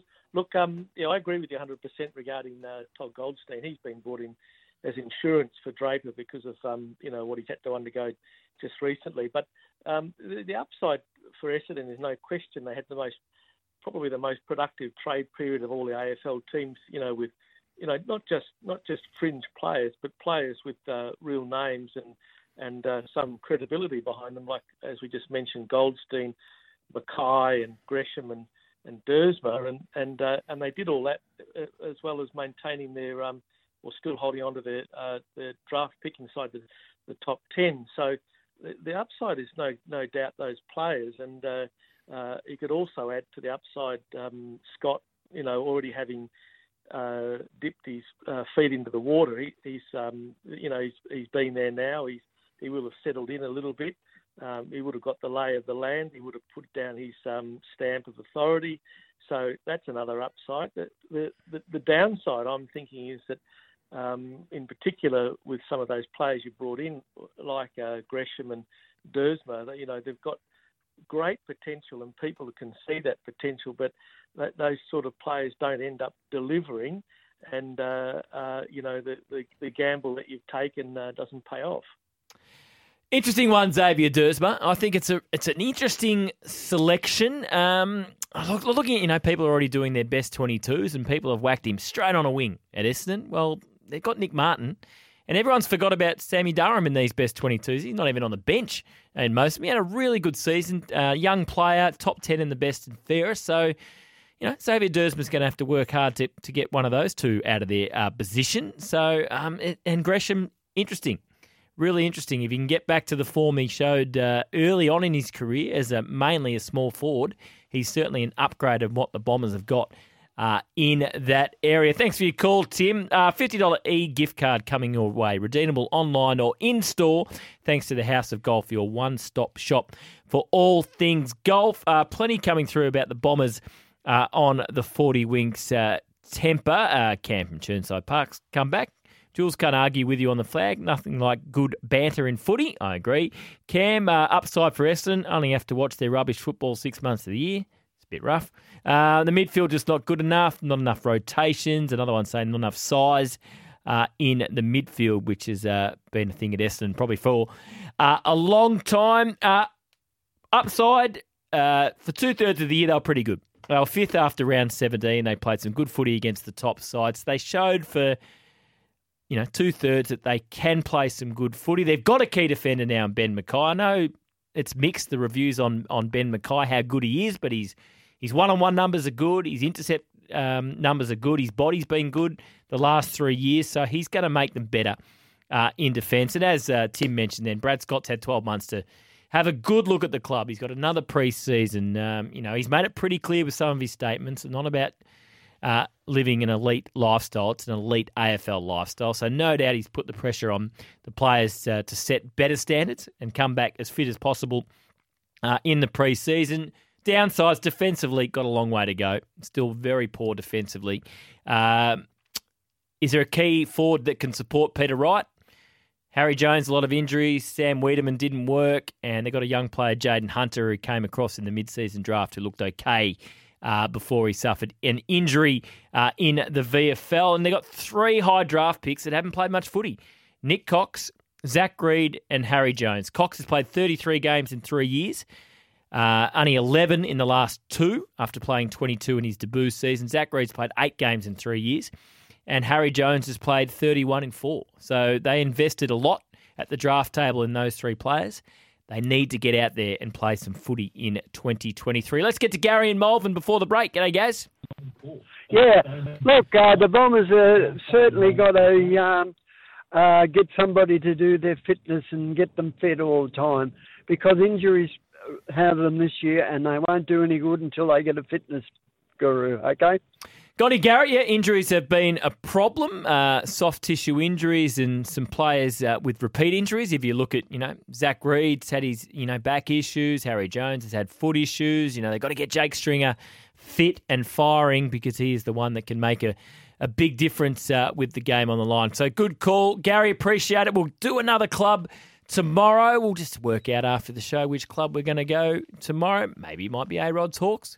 Could be Mitch's Tigers. Welcome back to the show. Plenty happening in the world of football. The A League and W League are underway. The Matildas are back in Australia for some Olympic qualifiers. The Premier League, the Champions League, and the Europa League are back this weekend. And you can watch every UEFA Champions League match exclusive and ad free live and on demand on Stan Sports. A key part of their telecast is Craig Foster, Stan Sport football commentator, has been good enough to join us this afternoon. G'day, Craig. Yeah, how you going? Always a pleasure. Always a pleasure to speak to you. Uh, Ange Postecoglou created a little bit more history this morning. Uh, no manager in their first nine games in the Premier League has taken 23 plus points, but typical Ange style, uh, Craig, uh, happy to get the win, but uh, he made it clear to his players afterwards that not happy with the second half performance. No, well, but they have been brilliant to date, haven't they? And so, uh, you know, eventually you knew that there was going to be some sort of you know, imbalance in performances, but as long as they continue to get results, fantastic. So no, everyone's very, very proud of Ange. Uh, you know, it's an incredible start to the season, and seeing an Australian on top of the uh, on top of the Premier League table with Spurs just, I think, sums up you know, this uh, beautiful time, really positive time, exciting time for all of Australian football this year. How long can they keep getting results this season, do you think, Craig? When you look at the Spurs squad compared to some of the other teams right up the top of the table, they don't have the depth in their squad and they might be in trouble if they lose a couple of their key assets to injury. Um, how long do you think they can be right up that pointy end of the table? Well, I'm sure that they'll Ange will have them in, you know, the top four, let's say. Um, I mean, they have been there for quite a long time, of course. Um, and it was only what 2019, I think, when they that's were in right. the Champions League final, and that's why when Ange had the opportunity to go across the Spurs, we're all so excited because you know they are a genuine top four club. So you know that's where they should be, not necessarily on top though. You know that's an incredible job to get them there, particularly only having what probably a month of work prior to the season. You know they come out here to Perth, of course, uh, but it's not a lot of time to change them around. But you know he's proven his uh, capability to do that incredibly quickly at all the clubs he's been at, whether it was in Japan or across at Celtic and now Spurs. So. Uh, you know, we're confident that he's going to keep them up there. Uh, of course, it's a big challenge to be able to win something, but you know, you see what the response of fans, Spurs fans all around the world. They're so delighted simply because you know he's placing, uh, replacing a guy in Antonio Conte whose football was just so Boring. horrid. You know, we used, we used to watch it on the Champions League. It just at times it was just so difficult to watch. So you know, everyone is obviously so thrilled just to have some good football. Is it? Uh, it's only early, only nine games. Is it shaping as one of the more even races for the title for quite some time? You know, City probably had a couple of injuries, haven't hit their best yet. You got Liverpool there, Arsenal, Tottenham. Some of the football, Newcastle are producing Villas, playing some good football. Does it strike you as one of the more even races for quite some time? I think that's right, which is why you know we're all watching, uh, you know, with such interest, um, because you know this is a good season. I think for Ange to be starting there as well, because look what happened with Liverpool last year. So you know you're never quite sure this season what they're going to be capable of. They had a horrible a season last year after so many years of success under Klopp, so he has to rebuild them. Um, and therefore, I think it's a little bit of a transitional season. You see what Emery's doing at Villa; it's brilliant. You know, you've got uh, also Brighton under De Zerbi who are doing Yep. fabulous work. So some of the smaller clubs, that's not Spurs. Spurs is kind of in the middle, right? You know, it's a massive club, but without the success of the, of the other, uh, you know, really wealthy clubs. But these are smaller clubs are coming up now. They've got some good managers playing some good football. So, you know, there are uh, what you saw with Manchester City is already two losses this season. So there are going to be moments where all of the teams are up and down, and that's good for the competition. You know, we don't need Manchester City just continuing year after year after year to pick up the title. You want others to be in the race. Absolutely. No club's ever won four Premier League titles in a row. So um, they're going to have to create history this year, City, if they're going to do it. Opening uh, weekend of the A League, Craig, good start for victory, good start for Western United defeating Melbourne. So just want to take you back to the, the game uh, with Adelaide. We're always looking for exciting young talents coming through, and the A League has produced so many. How good can young Nestory Irankunda be? Oh, what a what a phenomenal player! Well, you know he's being talked about as one of the best players that we've seen for twenty, maybe thirty years. So he certainly looks as though he has the talent of some of the best players we've ever produced. That's for sure. But more than that, he's got such incredible confidence at a young age, uh, and that's what's so very very exciting about him. It's one thing to have talent; it's another to be able to bring it to life and make sure that you can perform regularly. Firstly, which is difficult for young players. Uh, and secondly, you know, maintain the highest of levels. He's he's demonstrated he's capable of doing that, whether it's for the underage Australian teams or or indeed for Adelaide. So look, we're very very excited. I saw a stat the other day that Australia has just exceeded the the uh, uh, the APL has exceeded the amount I think for the last ten or fifteen years of sales of players abroad in the last twelve months. And I think that's very much in line with the fact that you're just now starting to see a new generation of really exciting young players come through. And the, the generational change of the Socceroos has also been very, very exciting. We saw only last week a really positive Yep. performance against England by the Socceroos. You know, just taking the game to them, not wanting to sit back as we would have done many, many times in the past, creating plenty against them and giving that young group confidence that they can take on anyone. It's great to see. What's the best path for a young player like that in the next couple of years, do you think? We've seen, you know, some really exciting young talents head overseas pretty early. You know, Daniel Arzani, it didn't really work. You know, injuries really hurt him. You know, Garang Kuol's gone over to Scotland uh, in early days. Is it best to stay in Australia for a couple of years and just keep playing, or if there is that move to go to Europe pretty soon, is it is it something you got to take? Yeah, it's, it's actually a difficult choice for all of the young players, um, and it takes really good advice around. The reason why it's difficult is because it really comes down to the player. It comes down to their personality, it comes down to maturity, it comes down to their growth uh, and their capabilities. And so, for example, in the past, the um, the data is quite mixed. Uh, over overall or overwhelmingly, it says that people like Viduka and Zelic and Okon and you know so many of the, the, the majority of our legends have made their way here for at least a few years. Hmm. They've matured here in professional. That was semi-pro at the time, uh, and now you know the level is fully professional. So they mature here. Um, they become a young man rather than just a boy coming in. You know, he used to all play 16, 17 in the NSL.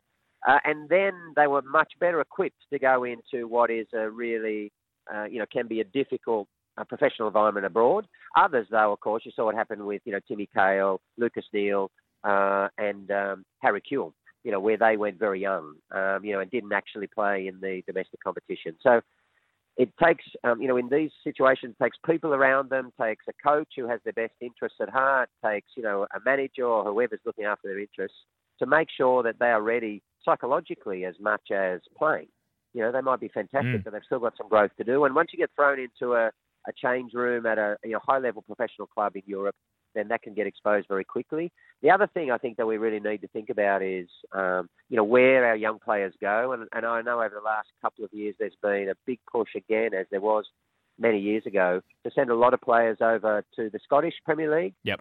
Um, there's probably a bit of visibility there. You know, Ange was there. I think my my view today would be that um, the SPL is a very good coach pathway today.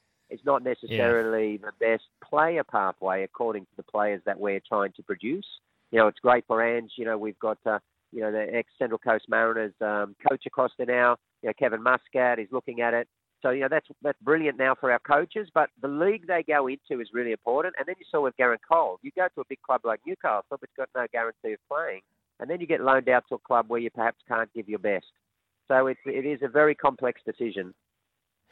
Yeah, it is. It is tough for, for young men and their, and their managers to make this decision. We're talking to Craig Foster, Stan Sport football commentator. Uh, Craig, Matilda's back in town. Uh, ticket sales have been amazing, as you would expect for their three Olympic qualifying matches in Perth, Iran, Philippines, and Chinese Taipei. Uh, the Matildas play. I guess with the Matildas now, we just expect them to win every time they play, and we'll be expecting them to win probably these three games pretty convincingly.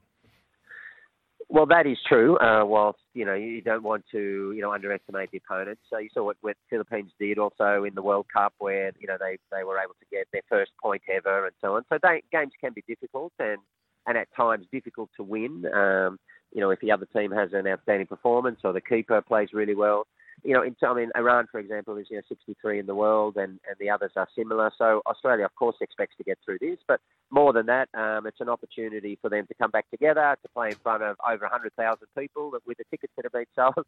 I was reading this morning. Uh, the last time they played in Perth was in 2018. So five years ago, they played in front of 7,950 people. Yep. Uh, and today, the, you know, uh, in coming weeks, they're going to play in front of more than 100,000 people. Uh, you know, that really sums up their growth, the growth of women's football and the growth of women's sport in Australia. It's wonderful to see. It is, and uh, I'm sure the girls will put on a good show. Champions League back tomorrow morning, uh, 5:35 a.m. Australian Eastern Daylight Time. It's Sevilla v Arsenal, and then on Thursday morning, uh, this is probably the most interesting group in the Champions League, isn't it, Foz? Newcastle and Borussia Dortmund, and uh, AC Milan and PSG. And so far, Newcastle have been outstanding. They were great in their first game, really quite incredible. And uh, it was around 20 years since they had been in the Champions League, and in their first game, uh, you know, at home, their first home game, they smashed PSG, one of the richest clubs in the world, 4-1, and it could have been 8-1. It was an incredible performance at home, and you saw, you know, St James's Park, the way that the uh, Newcastle fans responded naturally was, you know, quite incredible. And that's what the Champions League dreams are all about, you know, trying to um, take on the very best and the richest clubs in the world. So uh, Sevilla and Arsenal tomorrow morning. I'm really looking forward to that. It's going to be a top class game of football. Uh, Sevilla won the Europa League last year, Yep. of course. They like European football. U- Usually the Europa, not so much Champions League, but uh, they they replaced their coach last week. Diego Alonso, ex Uruguay coach, has come in and got a draw on the weekend against uh, Real Madrid, uh, and created plenty in that game. Very aggressive, you know, passing forward, um, you know, kind of impatient style of play, which can be nice to watch. Uh, and of course, Arsenal have got some of the best football in the world at the moment. You know, they're they're rekindling, you know, the the era of Wenger, I think, under Arteta. Just just aesthetically, you know, to me, they're one of the better teams to watch. I'm always happy to sit and watch them, though I'm not a Gunners fan. Uh, so brilliant young uh, group of players, you know, Saka and others who are doing amazing stuff. Of course, Odegaard, the captain, is just, you know, he's just uh, stepped to an, a, a whole new level. Uh, Arsenal, uh, are, you know, back in the Champions League again after you know quite some years. So for them is also a big challenge. Uh, and as you said, for Newcastle, well, PSG, gee, you know, we'll see how they go. They they usually make at least the quarterfinals, semi-finals, or beyond. Um, but with Newcastle against Dortmund, that'll be interesting. Dortmund sitting, um, you know, high again, once again, alongside Bayern Munich, up uh, up high in the uh, Bundesliga, uh, and certainly have the capability to do Newcastle some damage. Craig, always a pleasure to have you on the program. We can't wait for the Champions League football tomorrow morning and the following morning, and of course the Matildas as well. So much happening in the world of football. Thanks for your time. Fantastic, pleasure. Always great to chat to Craig Foster, Stan Sport football commentator. Watch every UEFA Champions League match exclusive and ad-free, live and on demand on Stan Sport. And for Liverpool fans, 5:35 a.m. Australian Eastern Daylight Time Friday morning, uh, they host Toulouse in the Europa League.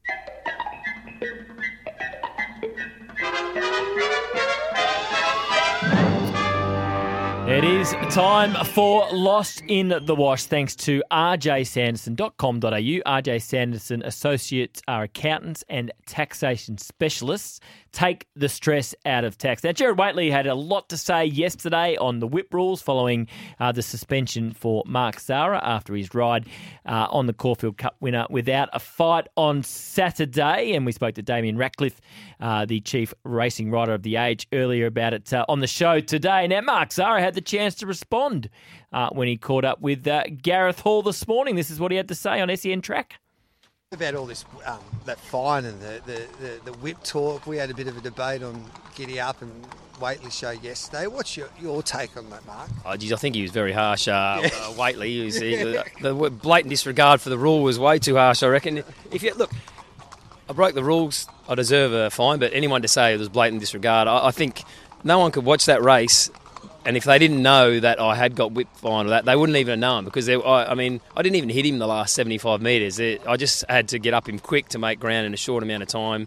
And uh, Can you count them? Do you know, is it is it difficult to count when you're in the, like, you've got the adrenaline running and you're about to win a Caulfield Cup? Look, it's easy to count in a 2400 Bendigo maiden because you know what's up, but when you're in a Caulfield Cup, that sort of stuff goes out the window. So that was Mark Zahra uh, responding uh, to Jared Waitley there with Gareth Hall. It's, an, it's an issue that uh, evokes a lot of passion and be interesting to see whether the rules change. As Damien Ractliffe said, it's not a Victorian racing issue, it's a national rule. Um, so whether there'll be changes down the track, who knows? Uh, you can give us a quick call, 1300 736 736 if there's something that is lost in the wash that you want to mention. Just a couple of other stories we, we haven't quite got to. Uh, NFL Monday Night Football uh, is over. Uh, if you don't want to know the score, you're watching it on replay, uh, turn the radio off. My mistake before I said the game was in San Francisco. It was actually in Minnesota, and the home team hung on for a bit of an upset victory over the high flying San Francisco 49ers. Uh, so the Vikings 22. Uh, the 49ers 17. So just the second loss of the season uh, for the San Francisco 49ers. And a big night at the AFLW uh, tribunal tonight. Now, we know in the AFL this season, the dangerous tackle was such a big story. So many players uh, being suspended. You know, probably the, the James Sicily one where he got three weeks was probably when it was at its most passionate uh, in terms of the debate. So, uh, Brittany Gutknecht from the Bulldogs has been sent straight to the tribunal uh, tonight. Uh, for an incident on Saturday at the Whitten Oval, uh, and it's it's invoked a fierce response uh, from some former uh, AFLW players uh, who believe it's not right. It wasn't a dangerous tackle, and therefore it shouldn't be being sent to the tribunal. So there was a concussion out of the incident. If you watch the incident, if you can, you can log on to Twitter or the AFL website to have a look, it, it doesn't look like it. There's no sort of slinging motion. It just looks like a good, strong tackle. I'm not sure, as Jared said this morning, it'll fit the criteria for being a dangerous tackle, but because of the injury, it had to be go straight to the tribunal, and therefore it's a, a three plus uh, week suspension if found guilty. But it's a really interesting case. Um, at the AFLW uh, tribunal tonight, uh, given it was such a controversial issue uh, in the men's competition. And I think most that have commented on this one, involved in AFLW, former players, former coaches, believe that Brittany Gutknecht is very unlucky uh, if she is uh, suspended uh, tonight. for that incident. So we'll keep a close eye on that one tonight at the AFLW Tribunal. Now, after the break, we're going to speak to Haley, Georgia, and Maddie Hocking, they're founders of It's Okay Not to Be Okay. It's very important when it comes uh, to mental health. We're going to find out from the girls exactly what it's all about and why they've set that up. That's on the other side on Dwayne's World. For Kangan Institute, unleash you at Kangan Institute. Enroll now. Welcome back to the show. Julian De Stoop sitting in for Dwayne Russell. Uh, mental health, it's such an important issue that we've got to all be talking about. We've been lucky enough to be joined by Haley, Georgia, and Maddie Hocking in the studio. They're the founders of It's Okay Not to Be Okay. Girls, welcome and uh, thanks for your time. Thanks, for having us. oh, beautiful. Look at that. Synchronicity. And you've all got the, the t shirts on. It's okay not to be okay. Just tell us about the foundation and, and, and how it came to be. Yeah, absolutely. Sorry, I'm a little bit nervous. hey, so, we started the charity in 2016 after we lost our brother Ben to suicide. Um, we were really shocked by the death. We didn't see it coming, and it was through our grief that we started the charity. Mm. So when you when you say you didn't see it coming, there was sort of no signs that he was battling. He hadn't spoken about it. No. So we've now found. So we've been running the charity for a long time, and I'm a social worker. I used to work for Headspace, and there's this thing that's called situational crisis. And we see this more with men. An event happens in their life, a breakup, uh, maybe some trouble with their jobs, whatever it might be. They go into crisis, they don't have the toolkit to cope, and they think that taking their own lives is the solution. So, this is what happened with Ben. He actually bought his lunches for the week. Um, and then died, you know, mm. that night. And he was very tight with his money, so he wouldn't have bought his lunches, you know. so, so you've had the foundation going since 2016, and you mentioned men there, and men traditionally don't talk about their feelings, good or mm-hmm. bad. If in the seven years you've been doing it, are we are we getting anywhere with men being more open and talking about their feelings, or is there still, particularly I, young men, is there a long way to go? I think we've definitely, especially in the probably the last three or four years, made some massive headway. Mm-hmm. Um, men are able to speak up about going to a psychologist, telling their friends, yep. saying, "Hey, I saw this bloke. He was good." he's helped me this week. You know, if you're struggling, you should too. Even the people reaching out to the page and pe- people we meet at our events and talks, I think in the last three to four years, we've come a long way. Also, seeing like celebrities and mm. sportsmen coming out when footballers are struggling and they're taking time off. I think it just, you know, all filters through that, you know, if you're having a bad time, you can take a break and it's it's good for them to see. Yeah, there's really no stigma there anymore, even though you get the feeling some people still think there is. Yeah, absolutely. Yeah, and no, yeah, is... I think it's as touching on what Haley said in terms of like have we like how much further have we got to go? Like I think there's always going to be work to do in that mental health area, especially for men. But I think yeah, we are making waves, and it is becoming like not a taboo subject to talk about.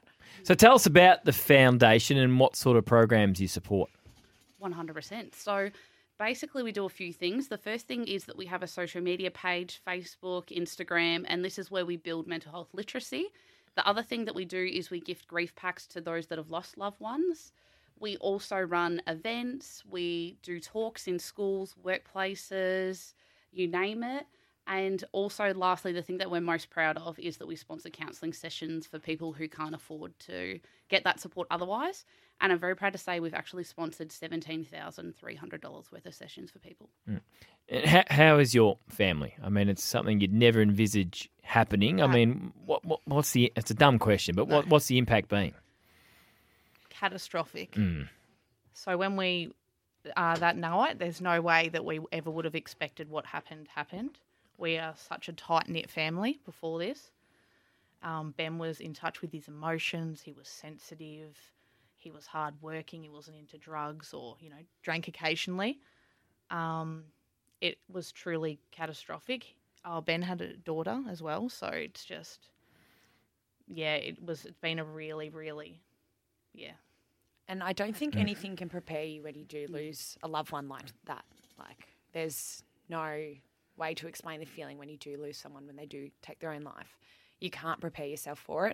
And unfortunately, there's a lot of trauma that does come with it after. Absolutely. Mm. Absolutely. And we all want, you know, people that are battling with their mental health to speak up, and I guess that's one part of it. But as you mentioned there, I mean, do enough people that go through something like this then seek help for themselves in terms of the grieving and, and counselling afterwards, and how important is for that for people like yourselves that have gone through it to to speak about your own journey. Mm-hmm. 100% because it's actually a risk factor within itself. Losing someone that way can also be um, make you more at risk yourself.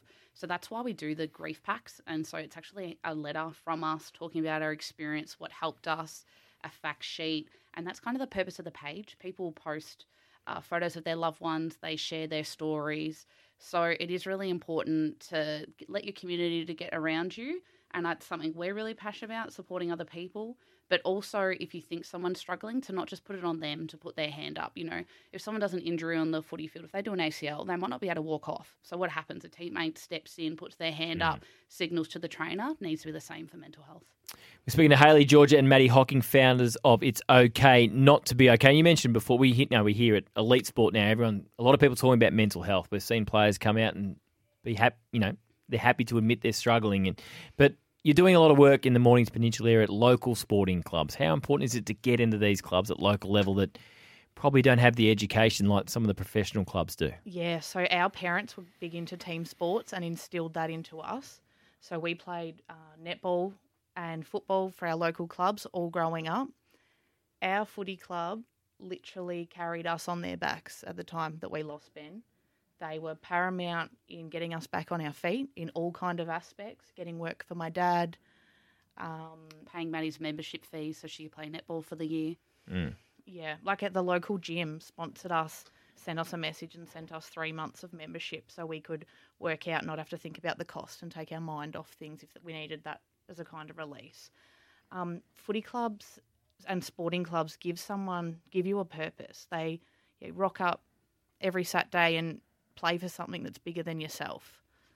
Um, I've got some of my lifelong friends Mm. from playing team sports. There's so many great foundations like this out there that want support, financial support, government support. I'm assuming that's something you've applied for before and I guess are desperately seeking. 100% like to be able to do this work. So we volunteered for five years uh, of our time working full-time jobs running families but now this is something we want to do full-time um, so that does mean support. So people can support us by heading to our page our instagram our facebook for it's okay not to be okay and our website is www.it'sokaynottobeokay.com.au simply by doing that you're helping us but you know if anyone uh, wants to support us in other ways by booking a workshop or putting us in touch with people that would like to support us, then that would be amazing too. Have you found being part of the foundation has helped you three with, with your grieving process and, and taking everything in? Yeah, massively. I think it almost gave us a little bit of way of dealing with our own trauma and learning how to work. Um, essentially, trying to somehow get a positive out of a negative situation. Like, if we can save X amount of lives in the future and prevent any other family from going through what we went through, massively. Um, I think also like getting to work alongside your two sisters and we can all bounce off each other with amazing ideas. We all come from very separate backgrounds as well, so very different industries in which we can maybe hit up or approach in terms of wanting to educate people around mental health. So to find out more or to donate or purchase merchandise, head to it's okay not to be okay.com.au. 100% of the profits go into the charity to continue this to support community programs around mental health. It's a fantastic foundation. Uh, please give it some support. Haley, Georgia, and Maddie Hocking, uh, thanks so much for coming in. Thank, Thank you for having us. Absolute pleasure. So it's okay not to be okay. So that's O K A Y when it's okay. It's okay not to be okay.com.au. As always, if you or someone needs help, please call Lifeline 131114. Meant to say when we had the girls on about it's okay not to be okay, our great friends here at the radio station, uh, Cygnett, have been uh, proud supporters and are really getting behind uh, the cause. So thank you to everyone at Cygnett, and uh, it's okay not to be okay. Would love some more backers and more supporters uh, like Cygnett to keep their good work going. Uh, coming up next, Andy and Gazy, Simon Hill and Trent Copeland amongst their guests this afternoon. Uh, that is the show for today, and again, of course, we've been driven by Werribee Kia. The team will look after you just like family. Visit Werribee Kia and you will find the incredible EV6 GT model with fantastic finance options available right now during October. Finance your EV6 GT model through Werribee Kia Finance and you'll be eligible for a free home charger and seven years complimentary cap service price. That's this month only and only for private and business customers. Plus, mention SEN 1116 to receive free on road costs. T's and C's apply. And remember, if you're looking for a trade in, Werribee Kia offer top dollar and have 300 plus late model used cars in stock. Werribee Kia, go and see the team on Old Geelong Road, Hoppers Crossing, and be sure to check out the EV6 GT model. It's available now. WerribeeKia.com.au, LMCT double one four. Andy and Gazy coming up. They're fighting out the back. It'll be a good show. Simon Hill, Trent Copeland amongst the guests. Uh, plenty of cricket uh, on the show tomorrow. Marcus Harris will be one of our guests as we build up to the Aussies' next game at the One Day World Cup. We'll see you at 12 for Midday Madness.